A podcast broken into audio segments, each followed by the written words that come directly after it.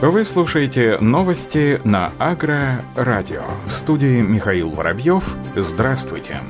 В Татарстане приостановили полевые работы, причиной стал выпавший снег. Местами снежный покров достигает толщины 5 сантиметров. Как отметили аграрии районов, где выпал снег, вреда для посевов не предвидится. Об этом сообщает пресс-служба Министерства сельского хозяйства республики. По словам специалистов, снежная насыпь теплая и создаст на почве накопление влаги. Прогнозируется, что за счет плюсовой температуры снег растает в ближайшее время, аграрии продолжат посевную. На данный момент проведена подкормка озимых культур на площади более 471 тысячи гектаров многолетних трав на площади более 362 тысяч гектаров, то есть свыше 86%. В общей сложности сев выполнен на 55 тысячах гектаров, а всего предстоит засеять почти 1 миллион 800 тысяч гектаров. В Южном и Северокавказском федеральных округах в первой декаде апреля агрометеорологические условия для проведения сева были в основном удовлетворительными из-за дефицита влаги в почве. В отдельные дни они осложнялись из-за заморозков и подмерзания верхнего слоя почвы. Работы приостанавливались. Об этом сообщает Гидрометеоцентр России. По сообщению синоптиков, погода в апреле в этих округах была неустойчивой. Агрометеоусловия для появления всходов теплолюбивых культур в периоды похолодания ухудшались ухудшались. На отдельных полях отмечается частичное повреждение листьев озимой пшеницы от заморозков. Также в Краснодарском крае Республики Крым наблюдалось частичное повреждение раннецветущих плодовых культур. Специалисты отмечают, что состояние посевов озимых культур преимущественно хорошее, местами удовлетворительное. В регионах продолжается сев ранних яровых зерновых культур, сахарной свеклы, подсолнечника, сои, рапса, а также холодостойких овощных культур. Проводится посадка раннего картофеля картофеля в Краснодарском крае, Республике Крым, на юге Ростовской области, а также в ряде районов Ставропольского края, Республик Северного Кавказа у озимых зерновых культур продолжался рост стебля. В северных районах территории они кустились.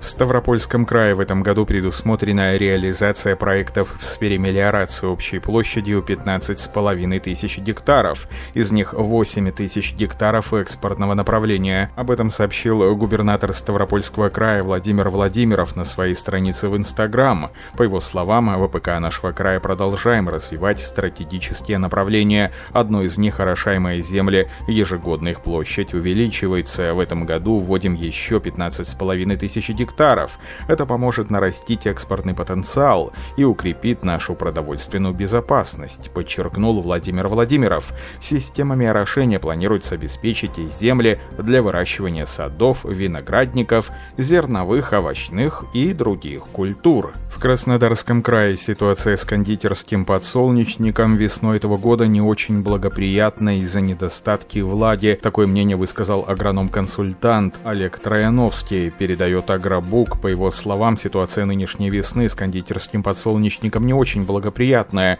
Запасы влаги не везде достаточны, особенно на территории Краснодарского края, ближе к Азовскому морю. Там на глубине свыше полутора метров вообще не промочило, и даже в метровом слое порядка 100-120 миллиметров. Это мало. Центральная часть, Ленинградские и Каневские районы более-менее, но и здесь влаги недостаточно. За февраль выпало минимум осадков, а в марте их практически не было было. Прогноз показывает, что и в апреле хороших дождей не будет, рассказал Олег Троиновский. По словам эксперта, кондитерскому подсолнечнику важна влага для получения нормального урожая и выхода семян. Специалист предполагает, что в этом году нужна будет жесткая корректировка по густоте стояния растений. Олег Трояновский посоветовал делать прикатывание, чтобы подтянуть влагу к семенам и получить нормальные всходы подсолнечника. Специалист отметил, что в этом году, скорее всего, не придется проводить поздние обработки после цветения из-за возможных проблем с пчеловодами. Ранние обработки будет сложно проводить, если пасеки уже стоят на акации и кориандре. Даже обработка по бутону, по первой завязи тоже будет под вопросом. В Брянской области хлебная жужелица начала повреждать озимое. Личинки вредителя успешно перезимовали. Из-за аномально теплой зимы и ранней весны уже начали наносить вред посевам озимых культур. Об этом сообщает Россельхозцентр. По сообщению ведомства, на поле площадью 150 гектаров в Стародубском районе личинка хлебной жужелицы уничтожила 80% озимой пшеницы. Поле будут пересевать с целью недопущения повреждения яровых зерновых культур культуры, специалисты филиала Россельхозцентр по Брянской области рекомендуют аграриям протравливать семена с обязательным добавлением инсектицидного компонента. Напомним, что хлебная жужелица периодически отмечается в посевах зерновых колосовых культур в Брянской области, но обычно хозяйственная значимого вреда посевам не наносит. Крыму установили метеостанции для мониторинга сельхозпроцессов. Крымские ученые установили 8 автономных метеостанций, с помощью которых можно получать данные, необходимые для эффективной работы аграрной отрасли. Об этом сообщил проректор по внешним связям Крымского федерального университета имени Вернадского Михаил Сергеев, пишет аналитический научно-производственный журнал «Агротайм». По словам Михаила Сергеева, метеостанции предназначены для точного мониторинга сельхозпроцессов в первую очередь их расставляют там, где есть сельскохозяйственное предприятие. Станции автономны работают от солнечной энергии, передают данные по каналу сотовой связи. Михаил Сердеев сообщил, что с помощью метеостанций можно получить и такие данные, как температура воздуха, атмосферное давление, осадки, скорости направления ветра, а также уровень ультрафиолета. Это позволит решить многие проблемы в сельхозотрасли, например, защитить теплолюбивое растение от возвратных заморозков или узнать о возможности нашествия вредителей. Ученые также считают, что после сбора достаточного количества данных можно будет составлять более точный прогноз погоды для полуострова. Амурская область входит в активную стадию посевной кампании. В текущем году в области, согласно прогнозу, вся посевная площадь составит более 1200 гектаров, что на 21 тысячу выше уровня 2019 года. Об этом сообщает пресс-служба Министерства сельского хозяйства Российской Федерации.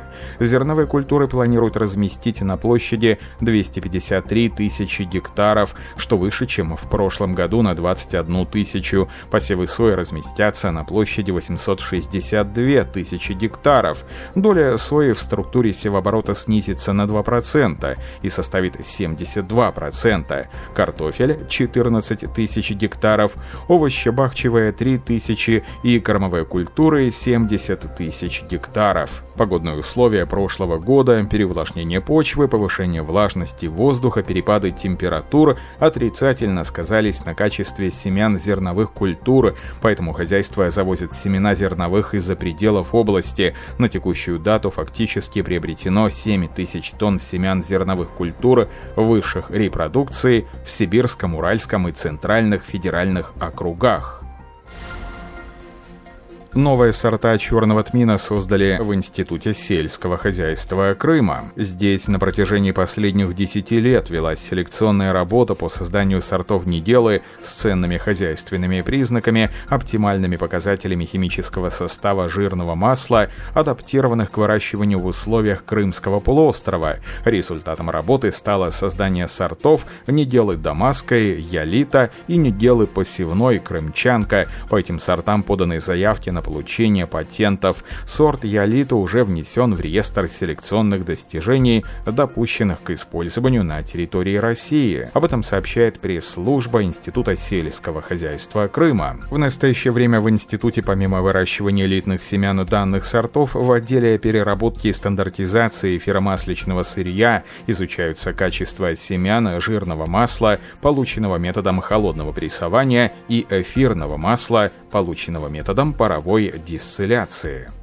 Подмосковье продолжается активный сев сельскохозяйственных культур в южных муниципальных образованиях. В Московской области посеяно более 7,5 тысяч гектаров. Об этом сообщает пресс-служба Министерства сельского хозяйства России со ссылкой на министра сельского хозяйства и продовольствия Московской области Андрея Разина.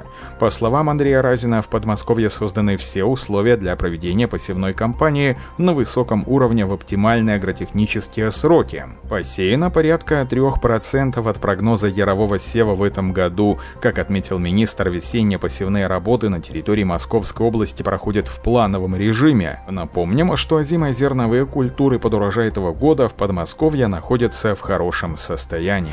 В США создан новый сорт фасоли устойчивой картофельной цикатки. Потери урожая бобов в связи с нашествием картофельной цикатки в некоторых странах доходят до 20%, а в регионах с тропическим климатом заражение насекомыми приводит к более 70% потерям урожая. Об этом сообщают зарубежные СМИ. Для борьбы с вредоносным фитофагом исследователи постоянно пытаются разработать устойчивые сорта сельхозкультуры. В новом исследовании Тим Порчи и его команда команда описывают новый сорт фасоли пинта, исследование которого проводится на научно-исследовательской станции тропического сельского хозяйства в Пуэрто-Рико. Новый сорт обладает повышенной устойчивостью картофельной цикадки, а также отличается высокими показателями по урожайности и засухоустойчивости. Фасоль пинта является мишенью для двух видов картофельной цикадки, и новый сорт устойчив к обоим видам фитофагов. Полевые испытания на устойчивость к вредителю проводились в нескольких нескольких местах. Испытательные полигоны с умеренным климатом были расположены на научно-исследовательской ферме Мичиганского государственного университета в Ист-Лансинге. Тропические испытания были завершены на Гаити и в Пуэрто-Рико. Ключевой задачей в ходе полевых испытаний был точный сбор данных для измерения повреждений картофельной цикадки. Исследования показали, что новый сорт фасоли пинта устойчив к заселению вредителями. Дополнительно ученые установили, что этот сорт является засухоустойчивым устойчивым, что очень важно, недостаток влаги часто провоцирует повреждение бобовых культур картофельной цикаткой. На этом все. Оставайтесь с нами на глав агронома.